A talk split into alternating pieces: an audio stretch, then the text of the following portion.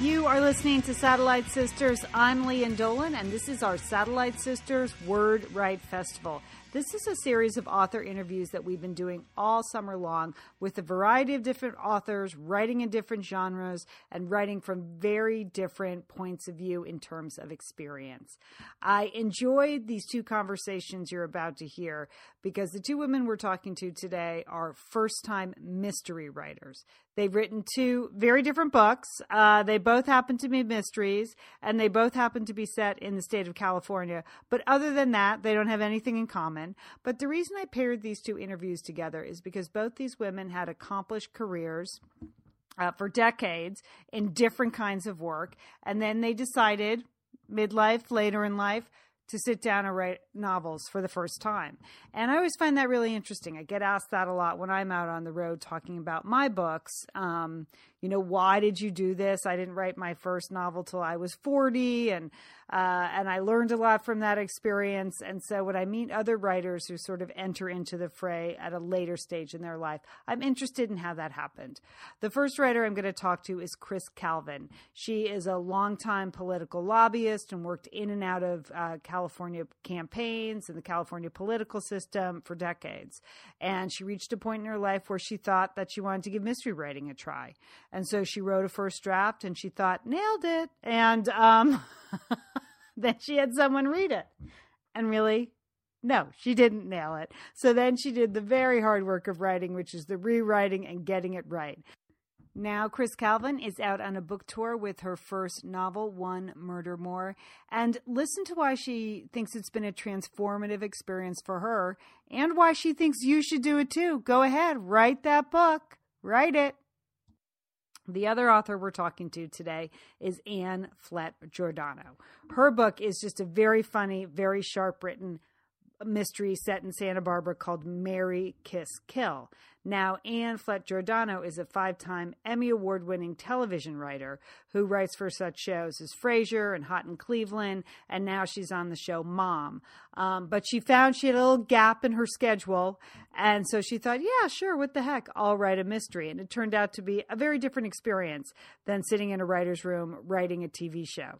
Um, so both of these women bring their previous work experiences to the page, but just have found uh, the experience of writing a novel transformative, is what I'll say.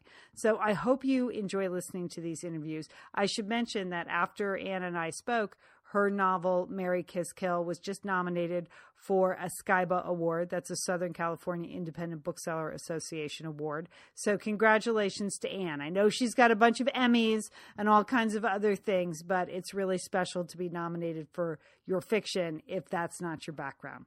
So, congratulations to Anne. We're going to start first with Kris Calvin. Her book is One Murder More.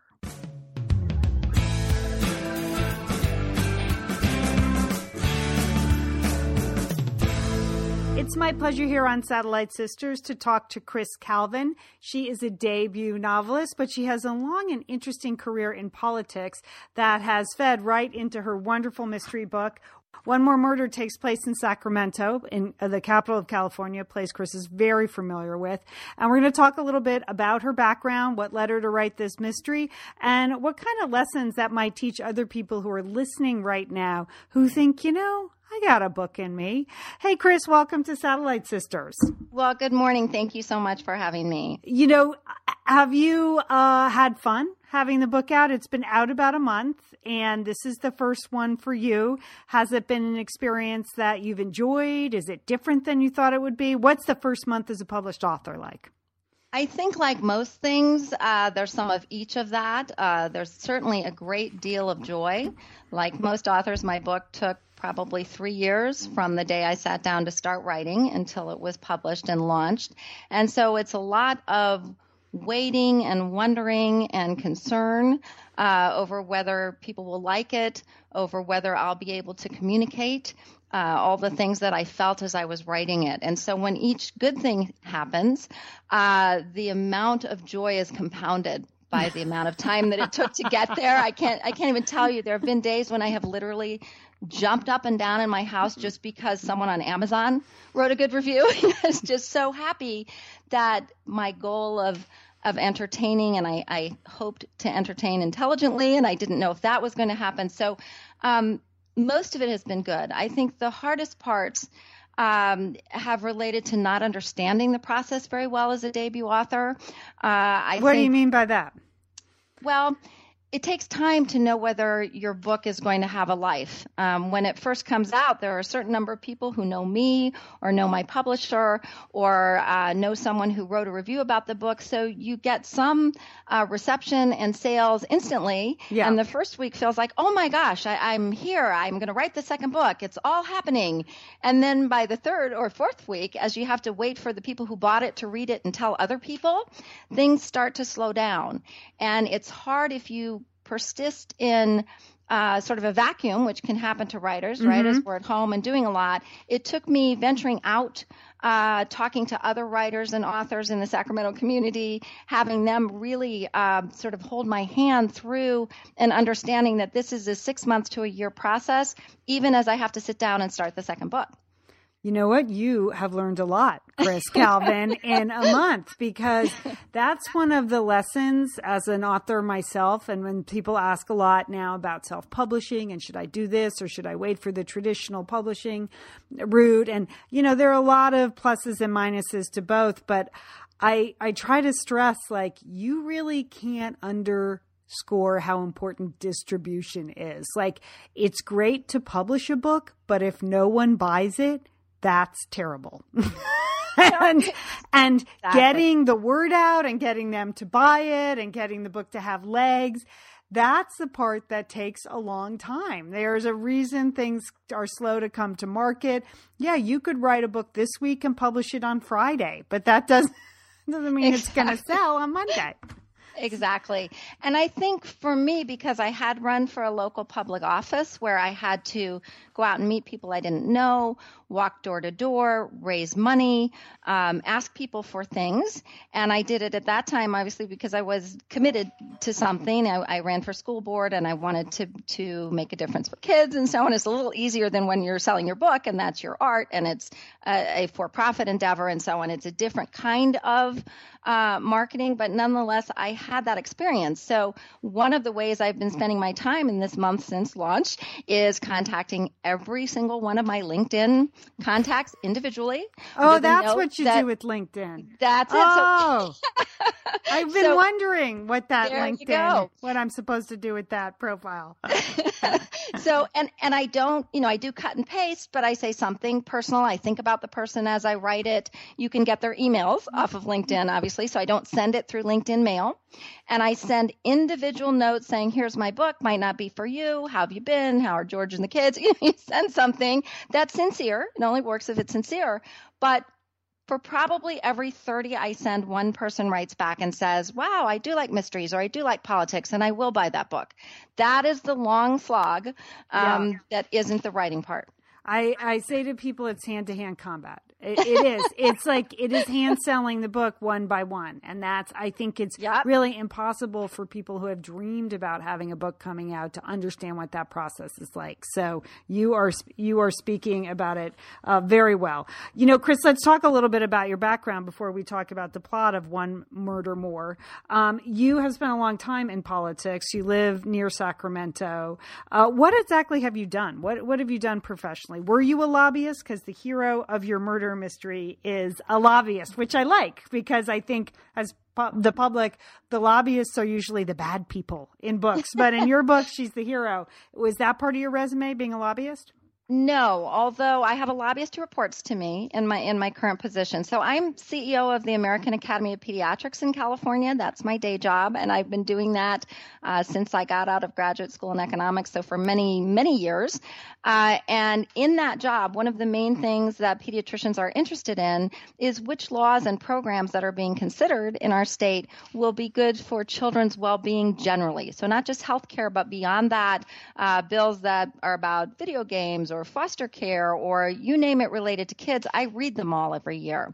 So I probably read at least I would say 500 some years more um, proposed bills and programs in in California, and then I work with a group of doctors who determine what position they want to take. And I have a lobbyist who reports to me. I write most of the letters. I sometimes testify. So I have a close to a to a lobbyist kind of position that I've had for a very long time. Mm-hmm. Uh, in addition, as I mentioned, I was on a local school board, and so I was an elected official. And I think did any that... murders happen on the school board? Because well, I know that's sadly, a contentious position. sadly, way way back when in South Pasadena, long long before I was on the board, there actually was a a uh, mul- there were multiple murders. Someone came in and shot several members of the oh school. Oh my board. god! So that's oh, I didn't in the history. That. No, it's in the history of South Pasadena. Um, but no, I know you were. Um, that was tongue in cheek. So no, but I but I think what was most interesting to me, both in my background now, my current work in Sacramento, and the state level and the local level, is how much people outside of politics think it's only about what party you belong to. And certainly that's a lot of it. Mm-hmm. There's a lot of partisan bickering and more now than there ever has been. And that saddens me. But I, I feel like it's as much about a person's integrity and their capacity for compassion that makes them a good public servant, regardless of which party they're with, regardless of how they think the problem should be solved. You know, becomes a cliche, but really you can't reach across the aisle and have conversations if you're just kind of a jerk. Yeah. So what, what I wanted to capture in One Murder More was the idea that uh, people of different parties are of varying levels of ethics, varying levels of kindness, and I didn't want the murders to devolve into which party wanted something, which I think more in um, more typical, and you can't really call House of Cards typical, but in many things that I enjoy that are political in nature, a lot of it is about the war. It's about the partisan war, mm-hmm. and and my interest was in getting people to think about not only lobbyists who are often negatively stereotyped, um, but everybody who works in uh, politics as being more human than we usually think they are. Well, it's a good cast of characters you have there in One Murder More. Had you always wanted to write a mystery? Was that always in your personal plot line? You thought, okay, I'll do this for however long, and then someday I'm going to write a book, or was this a, a new piece of reinvention for you? So, never. I never expected to write fiction. I wasn't one of those kids who grew up telling stories and writing, and I had never any interest in being a fiction writer. Because I have to write so much nonfiction daily in my job, policy briefs and memos, and especially working with doctors who need everything to be right because if a prescription is off, someone will die. So, yeah. if there's a space that's wrong, it can get sent back. Mm. So, I think that I, I felt at some point because I read so much, I'm an avid reader and I read a couple books a week, and a lot of them are mysteries. At some point, I thought, you know what? I'm going to get up before my kid gets up, four to six in the morning, write a little bit creatively. Maybe I'll, you know, have some fun. So I didn't have any sense at that time that it would become the most important thing in my life. And I don't say that lightly. Um, I know you're an author, and, and as a, a writer, um, there just becomes a point at which I don't understand why it never came out before. I don't understand why now that I'm, you know, going to be 60, uh, this has become something that I recognize as important to me. But it, it, I think anyone who has sort of a whim. We don't allow ourselves whims, right? Our lives are right. so busy. We work so hard. People have kids. That's a big part of it. Um, I was a single parent for over 30 years. So I was raising, you know, two generations of kids. Um, I think that at some point, just doing something just because you want to might open that door to what you feel you have to. But I think you said something pretty key because um, if I had a nickel for uh, every time someone said to me, I wish I could find the time to write, I would be uh, a lot wealthier than a novelist is. Uh, because you don't find the time to write, you make the time to write. And you said you got up and wrote between four and six. And I do a lot of early morning writing too. You know, various times in my life, I've had to work that's that very similar schedule based on the other stuff I was doing. And I, I think that's another piece that people don't understand. Does doesn't gobs of time almost never fall in your lap. right. No, I, exactly. I found exactly. And I, I think the other thing for me is that I was terrible at it at first. When I finished my first draft after three months, I thought I, it was great. I was clever. I was funny. I was happy. You know, I just was really Yeah. thrilled with that. But someone had advised me to find an expert. So no matter what you're doing, whether it's writing or something else, I paid a developmental editor, uh, Kristen Weber, who's down in LA. I didn't know her. She was referred to me. Uh, she read the first draft and said, it's terrible. She gave me 50 notes on 300 pages, 50 pages of notes, I'm sorry, Yeah. on 300 pages, and said, this is clear. You're a clear writer. You have a strong voice, but you, your characters are experiencing things through one sense, the sense of sight. Nobody touches anything. Oh, nobody that's funny. anything. That's a good note. Nobody smells anything. She said, go read these two books. She gave me very basic books. I think they were how to write a mystery or how to write a novel. And try, I was, I was devastated. I'm not a crier. I sobbed for, I think, a whole day. Yeah. My son really wondered, you know, who had died. And to me, my book had died. I, I didn't think I could try. And so I had to go back and realize that enjoying something doesn't equate to being good at it, which is weird, right? You think you'd enjoy the things you're really good at. The thing I enjoyed the most at, I, I stunk. So I spent at least a year going to writers' conferences, talking to authors like you who are willing to, you know, sit down with me a little bit and say, Mhm. craft it this way, do it that way. And I went through several rewrites. Another editor, the murderer, even changed. I mean, I oh, to- really? This was an enormous transformation. Yeah. And in the end, as, as you know, I think it's being very well received. Yeah. I, I'm the second one. I hope I will know something. Yeah. I hope. But a lot of people don't do that work. You know, a lot of people would have taken after the notes, the 50 pages of notes, and shoved the whole project in a drawer, you know, because it, it is devastating when people. I, I turn around and say this is this is terrible. Yeah. Yeah.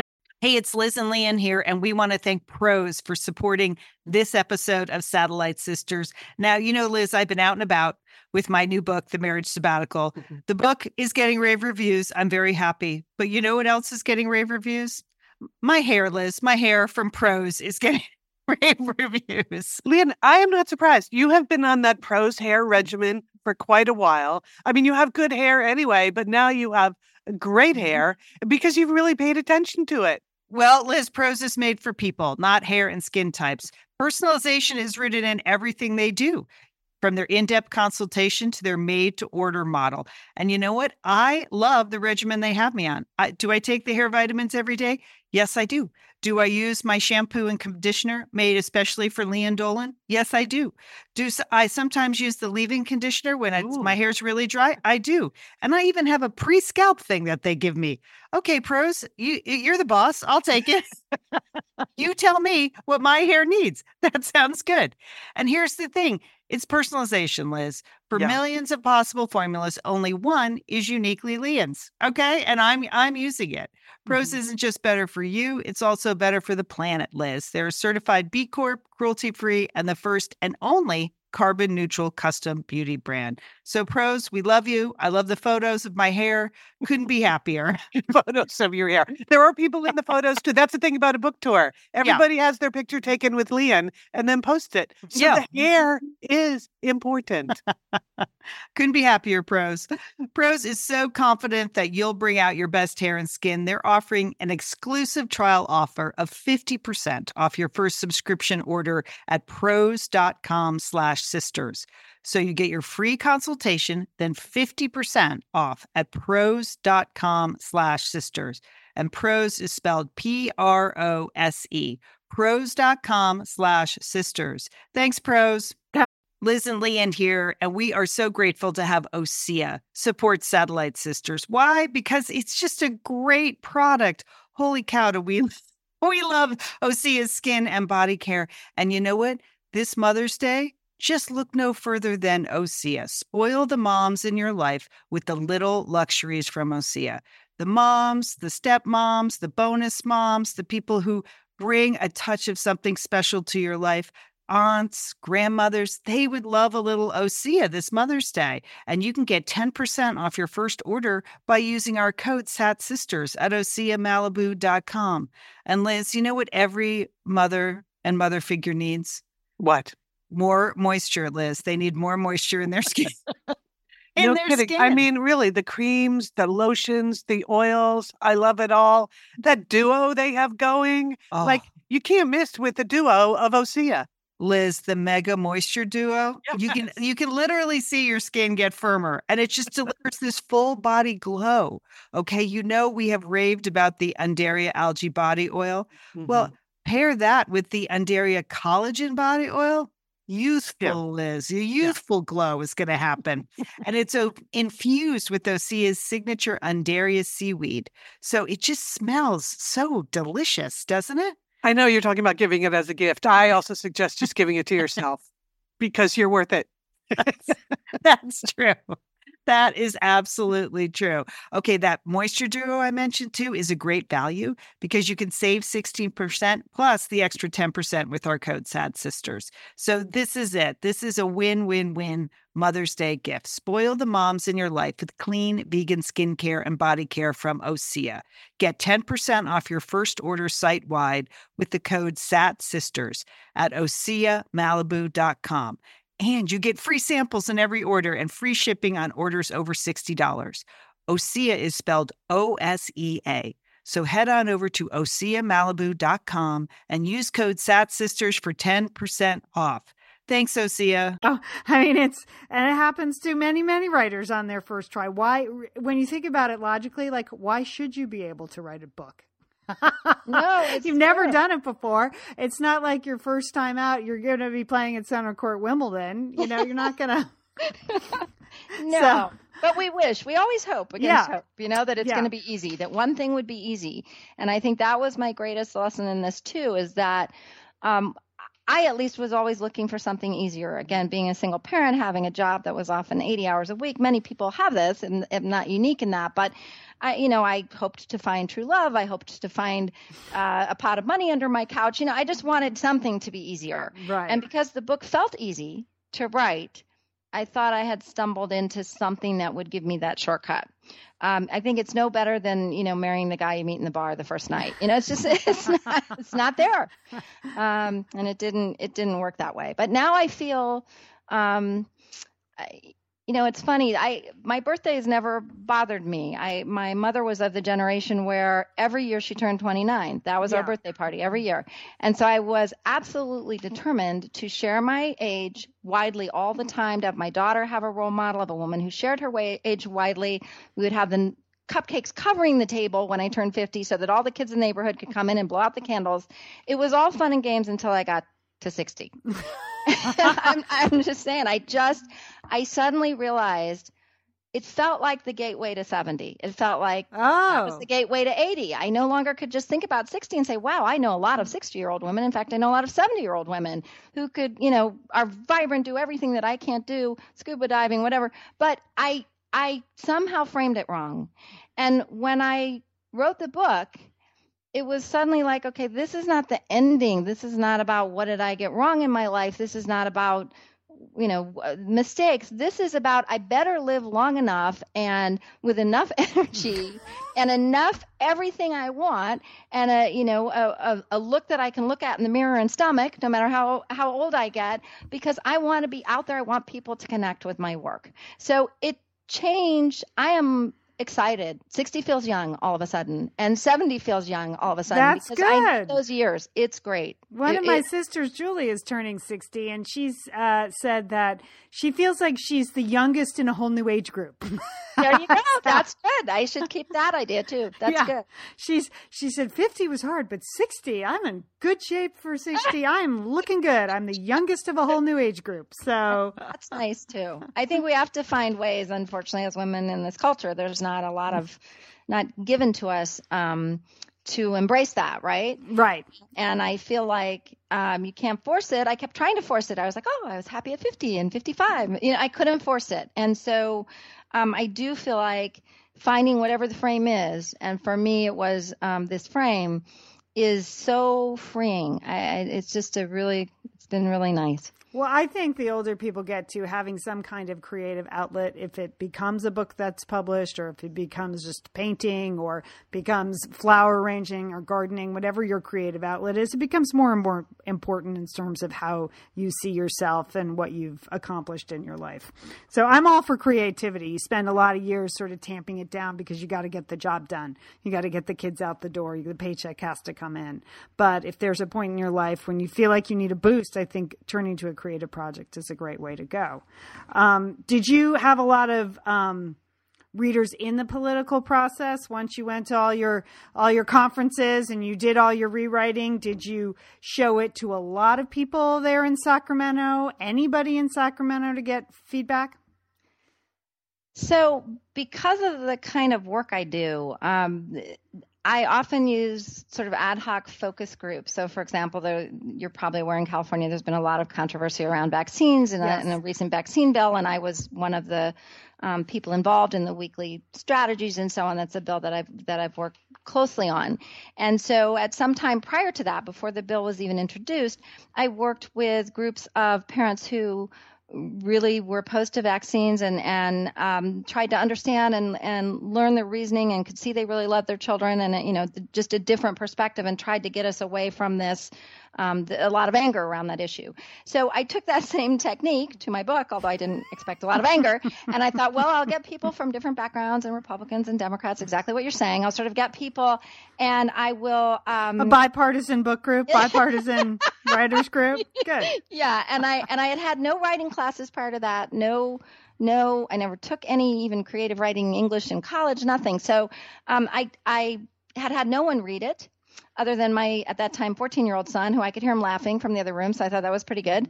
But i didn't have anyone else who had looked at it. So i did it anonymously mean, meaning i sent them uh, a code where they could go to a survey monkey and they could um, for get a $25 gift card if they read the book and answered like three questions so just like my other focus groups three you questions. are an operative. You're an operative.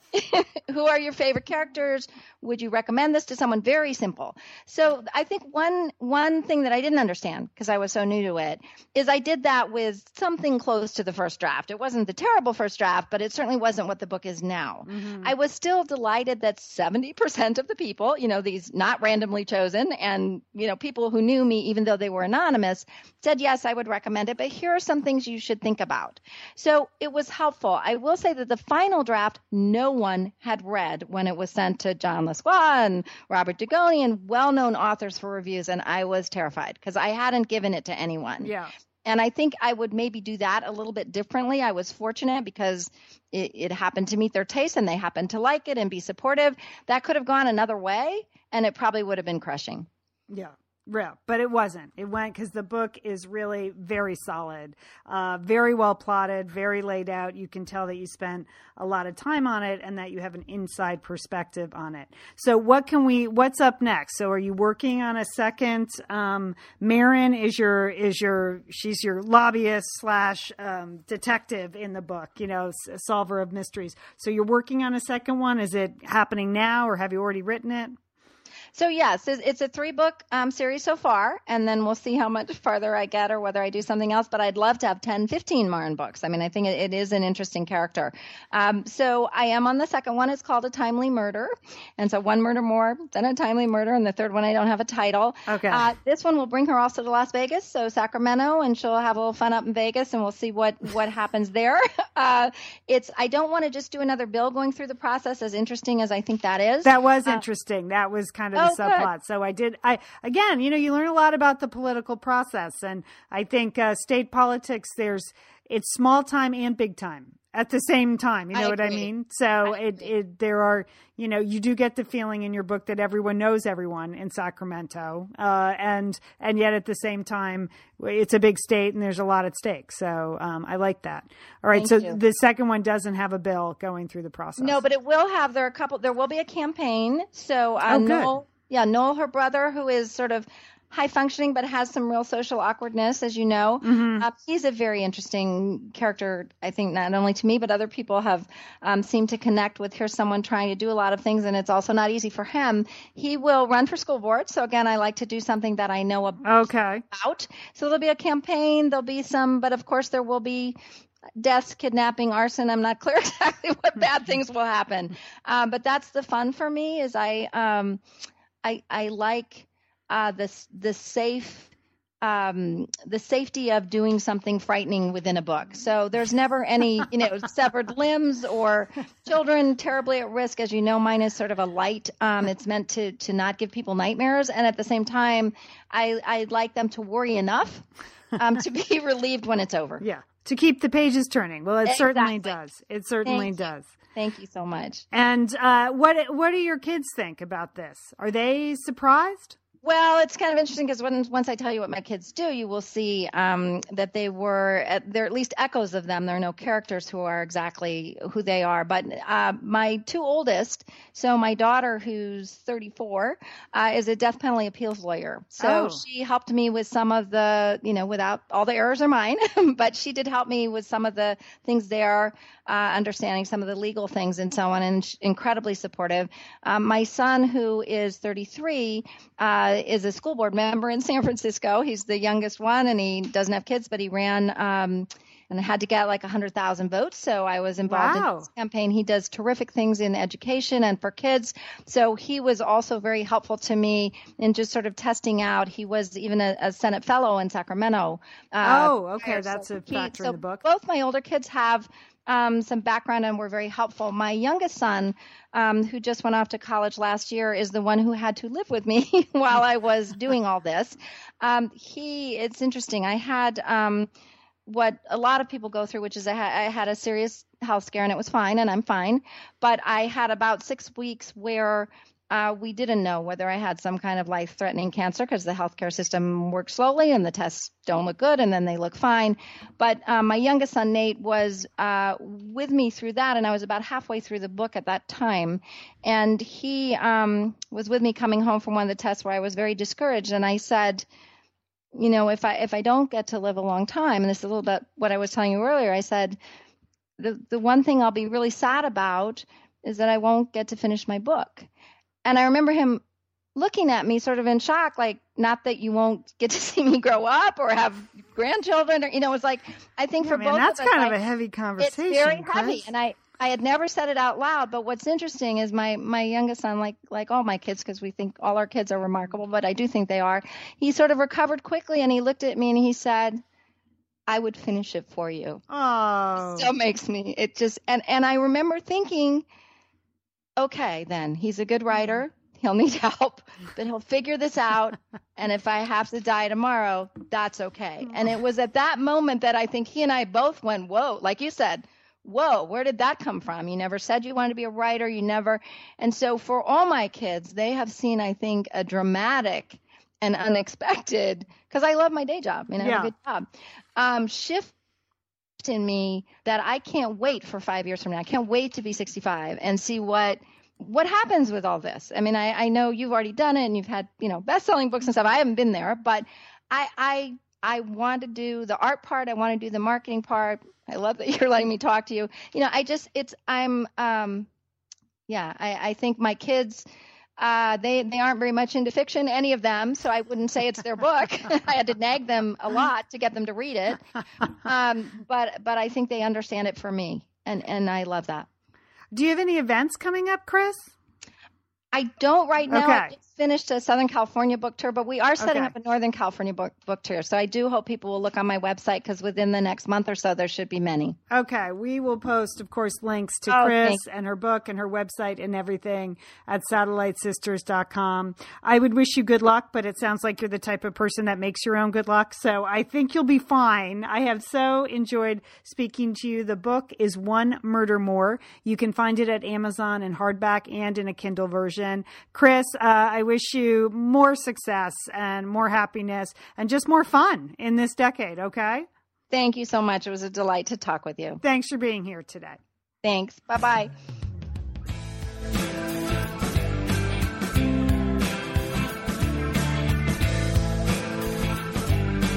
Liz, you know we love talking about Framebridge, don't we? We do. because, Because there are just so many fun things to frame, Lian, aren't there? Right, anything you can just upload a digital photo from your phone and they can print it and frame it, and that is a gift right there, a gift people would love getting. But Liz, you recently had quite an exciting Framebridge experience. Would I you like to share? Would you like you know, to? I talked about how when we were at the Bruce Springsteen concert, I was with our brother Dick, his wife Susan, his two kids, and one of the roadies threw us the set list at the end of the show, which was amazing to get the actual set list for the actual concert in Los Angeles. And we're like, oh, yeah, any day now, that's going to be in a place of honor in their home. Sure enough, Lian, they have already frame bridged it and sent it to us with a picture. So I'll be in Bend next week, so I'll get to see it. But it's just excellent use of the Framebridge resources, the Bruce Springsteen set list.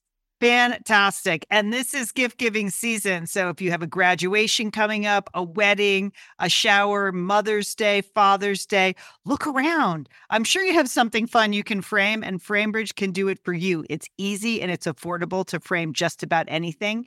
You get fair and transparent upfront pricing based on the size of your item. There's a great selection of frames. And as we've said in the past, fast service, free shipping, great for gifts. And Mhm. guess what? Liz, not many things in life give you a happiness guarantee, but Framebridge does. If you're not 100% happy with your piece, they will make it right. So if this But sounds like going to be happy, okay? And eh, that's just the Satellite Sisters promise. You're going to be out. You're going to be happy you did it. See why Framebridge has been trusted to frame over 2 million pieces. Visit framebridge.com or see a local Framebridge store to get started and custom frame just about anything, like a Bruce Springsteen set list. That's framebridge.com. Thanks, Framebridge. Liz, summer is coming up, and you know what that means? It means you're grilling. You're uh, grilling and for chilling sure. there Yes. with your with your butcher box. What what do you got going on the grill this summer? Well, you know, here's the thing because I'm going to be up in, in Bend for a part of the summer, I'm having my box sent there, Lian. That's I mean, great. go on vacation with your butcher box is what uh what uh, what I'm recommending. Yeah, other way, you're just gonna buy meat and fish and stuff when you get there. Why do that? Anyway, you I love their steaks. I love their scallops. The scallops are really good. And the chicken thighs, all good. I'm ready. That's right. Butcher Box gives you peace of mind and easy to find high quality meat and seafood you can trust. It's 100% grass fed beef, free range organic chicken, pork that's raised crate free, and wild caught seafood. No antibiotics or added hormones. And as Liz said, delivered right to your doorstep. And you can customize that delivery plan, Liz, right? Because it can go wherever you want it to go, whenever you want it to go. If you want to delay it a week, you know, speed it up a week, you just go to your Butcher Box account and you can make that all happen. It's so easy to manage online. Yeah. And if you're like Liz, you can take your butcher box on vacation, which is that's nice. That's nice.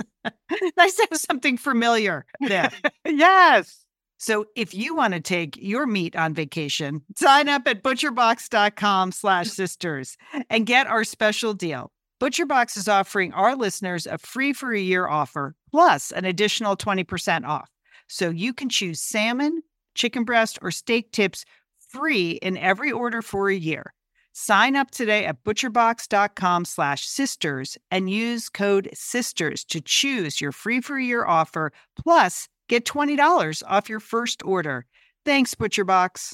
I'm Lian Dolan of Satellite Sisters. It's a pleasure to continue with our Satellite Sisters Word Write Festival, our series of conversations with authors, with a first time uh, novelist, but a wildly experienced writer with a uh, with a track record that is envious. My guest is Anne Flett Giordano. She's a five time Emmy Award winning television writer and producer, and her credits are like a who's who of wonderful sitcoms you've watched over the years Frasier, Hot in Cleveland.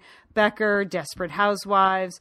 She has three Best Comedy and two Best Writing in a Comedy Series Emmys. She's won a Producers Guild Award and a Golden Globe Award. Uh, she lives in Los Angeles and Santa Barbara.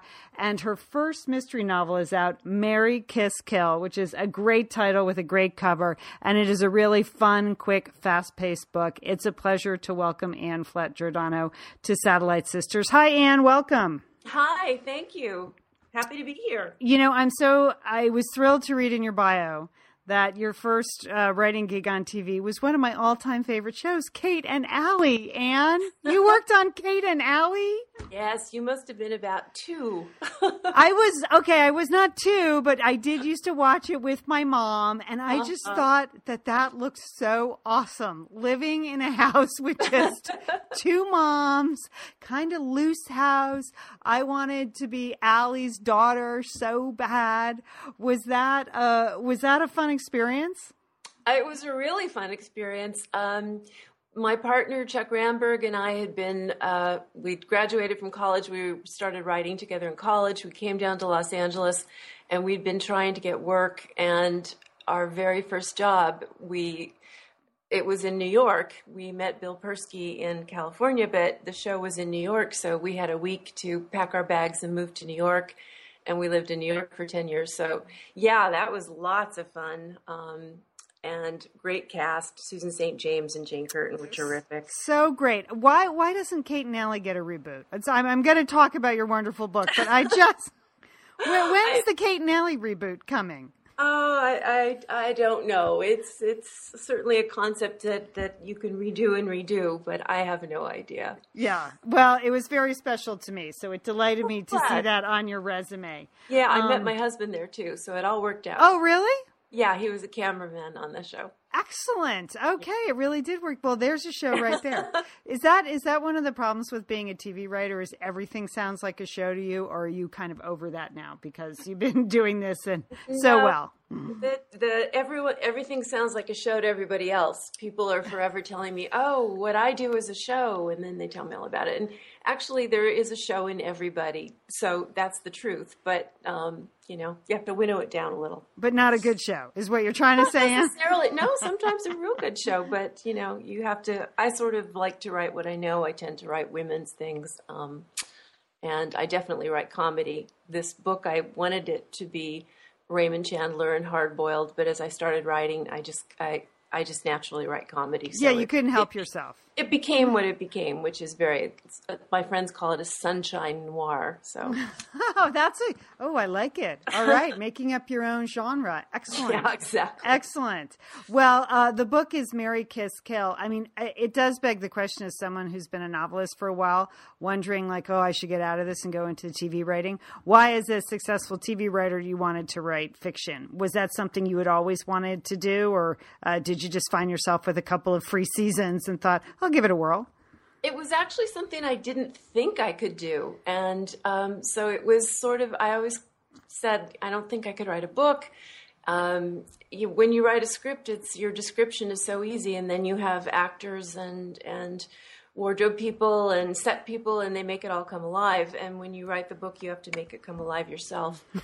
I- yes, like so every word, like every word, writing but um, I, yeah, I was on Hot in Cleveland, which is a show I absolutely loved. Best women ever. Um, Yeah, that's quite a cast. cast. Yeah. Suzanne Martin created it, loved it so much. Um, and uh, my mother became ill, and I needed to to retire and go take care of her. And unfortunately, by the time I'd gotten, I'd left my job and given up my apartment and moved up north, um, she passed away. Oh. So I, I, Suzanne was fabulous and said, "Come back down. We'll." There wasn't money, but she said, "Would you "Just come in two days a week. We'll figure it out." Just so I was suddenly we're only working two days a week, and I had three days off. And I thought, well, now's the time because I like to write and I needed a distraction. So I thought, now's the time, and uh, so I wrote the book. Oh, that's you know. I'm so sorry about your mom. What an uh, what a sad story that is. I'm actually surprised you could write after that, having lost my parents a couple years ago. It was it's really disorienting and it's really hard. So you It- just yeah. Yeah, it's horribly hard, but for me, writing is I'm in a different world. I completely inhabit the world I'm in when I'm writing. So it was a really good way to uh, not deal with my feelings. Oh, oh, good. Oh, excellent. well, that won't catch up with you, so don't worry. You're good. um, Marry Kiss Kill is the story of Nola McIntyre. She's a Santa Barbara detective, and you know she's in her 30s, so TikTok, and she has a wonderful relationship with her partner Tony. And uh, there's a series of murders, uh, deaths, suspicious deaths that happen, sort of set in and around the Santa Barbara Film Festival. Um, but ultimately, uh, the bad guys are real estate developers because it is California and it is Santa Barbara. Um, why did you decide to set it in Santa Barbara as opposed to LA? Why why Santa Barbara? Oh, because I love Santa Barbara so much. Actually. Okay. and there there just doesn't seem to be any murder here and it's just such a lovely place and i thought it would be fun um, all the places i use in the book are places i really go and um, i've had fun dropping the book off at different places saying you're on page 204 or whatever oh that uh, is fun little yeah. local celebrity there that's good i, I just i love santa barbara and um, I, I purposely didn't find out how the police department worked because I, I didn't want to be accused of, of trying to make it real or using any real people. I invented everyone, and everyone in it is named, bad guys included, are named after my best friends. So. Oh yeah. So uh, I, so that I played so fast and loose with the police department. I really, they're so far as I know, they're just wonderful, and um, uh, it's just such a beautiful place, Santa Barbara. It's such it's a big tourist town, obviously, because it's so beautiful, and. Um, so I just thought it would be fun to put these these heinous people and these horrible murders in this beautiful place. There you go. I know they're dropping like flies in your book, Marry Kiss Kill. Um, did you because you? I mean, mystery has a, a, a specific structure. Uh, were you a big mystery fan before, or you know, did you take a class in mystery writing? Because it's very different than television writing, particularly sitcom writing. Yeah, it's it's very different. Um, no, I was always a huge mystery fan. Okay, I didn't take any classes, but um, and the plot really evolved as I went along and kept changing and right down to a certain I don't want to give anything away, no. but at a certain point I realized I had written myself into a corner and I left it for about a week trying to figure out how to get it. And all of a sudden it occurred to me if I make this male character female, and then it all fell into place. And it, it just was like magic. So I, I don't know how that works. That's just that's just my brain. okay. Just the process. That's what they call the process. Yeah, exactly. Now, I love the relationship in the book between the two police detectives that are partners, Nola and Tony. They had a relationship way in the past, but now, you know, they just go to work every day. But their dialogue is just rapid fire. It's like boom, boom, boom, boom, boom. It's very funny. It's very topical. Um, what was the inspiration for their relationship? Um, Tony Angelotti is actually three people. It's my one of my best friends from college, Tony Angelotti, who, who talks to me exactly like that.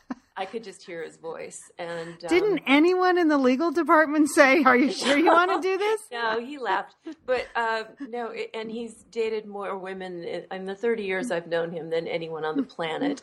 then it was also my husband Arnie, and he plays disc golf at Casitas, and he dated three girls named Kim at one time, and a lot of the stories are his.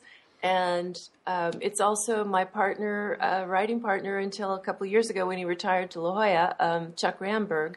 So it, it, was those three guys all all put into one. I used stories from all of them, and they all pretty much teased me like that. So so is Nola you then? I mean, that seems obvious, but maybe not. My... Maybe she's three of your other female friends. no, it's my voice. Uh, it's definitely my voice, and some of the stories are true, and uh, some of them are totally made up. So, um, Nancy Cohen is my best friend. So, uh, there's various things like that that are real, but um, but a lot of it's made up. Obviously, I've I've never been a detective.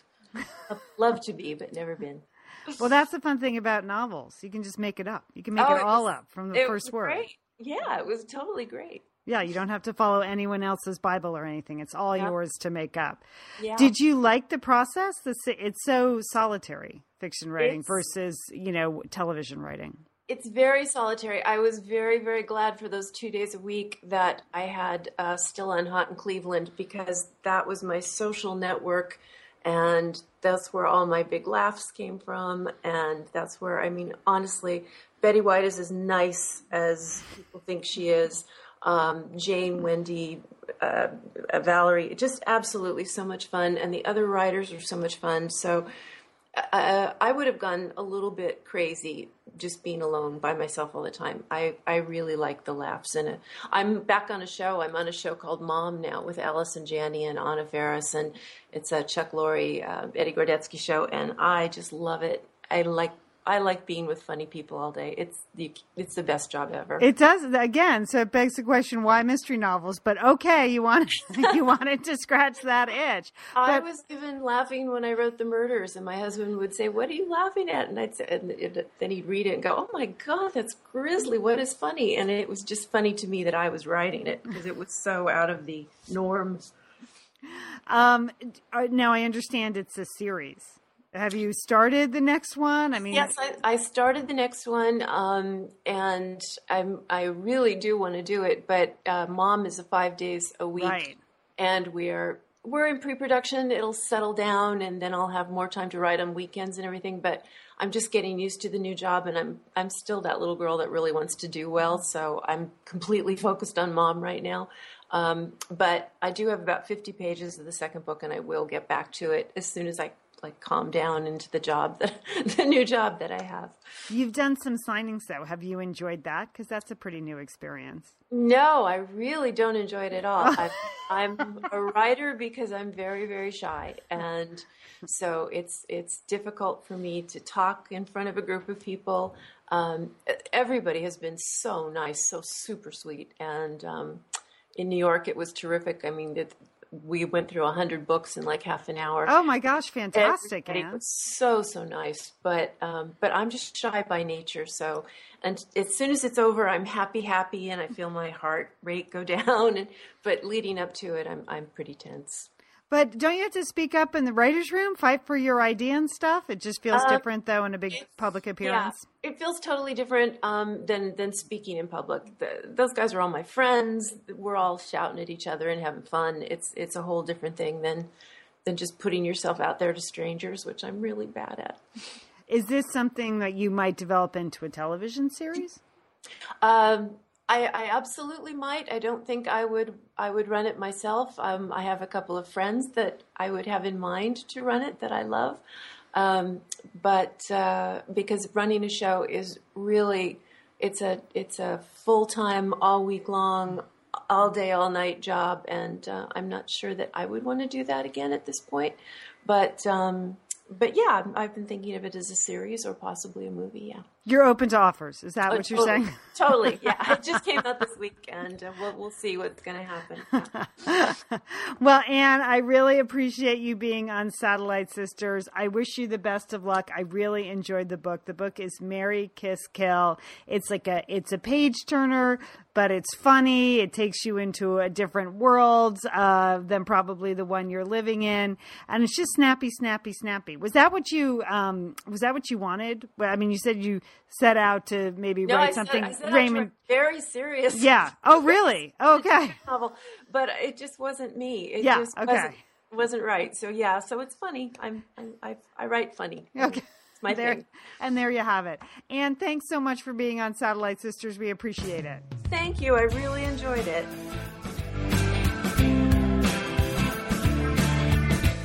Thanks to our authors today, Marry Kiss Kill's author Anne Flett Giordano. You just heard from earlier in the hour. We heard from Kris Calvin, one Murder More is her book. For information on this, these two books, or any of the books and author conversations from our Satellite Sisters Word Write Festival, please go to satellitesisters.com. Satellitesisters.com. You will find a blog post there, links to other interviews. Maybe you missed Dan Silva or Matthew Quick, or maybe you're looking for some more great summer reads. We have lots of fun author interviews up at Satellite Sisters and ideas for what to read when you're on your vacation or what to listen to when you're in the car. We'd like to thank Audible for their support of Satellite Sisters. If you want to try a free audio download today, right now, you can go to our special URL at Audible. That's audiblepodcast.com forward slash sisters. Audiblepodcast.com forward slash sisters. All right, team. Thanks so much for joining me for the Satellite Sisters Word Write Festival. I'm going to take a couple of weeks off, go on a vacation, do a little word writing myself as I finish up my third novel. And hey, I just want to mention Helen of Pasadena and Elizabeth the First Wife still out there if you're looking for excellent vacation reads, particularly if you're going to say, I don't know, the Ashland Shakespeare Festival you're going to want to get Elizabeth the First Wife. In the meantime, I'm working on my third book and I'm doing a lot of reading, and I'll be back with more author interviews in August. Until then, don't forget call your satellite sister.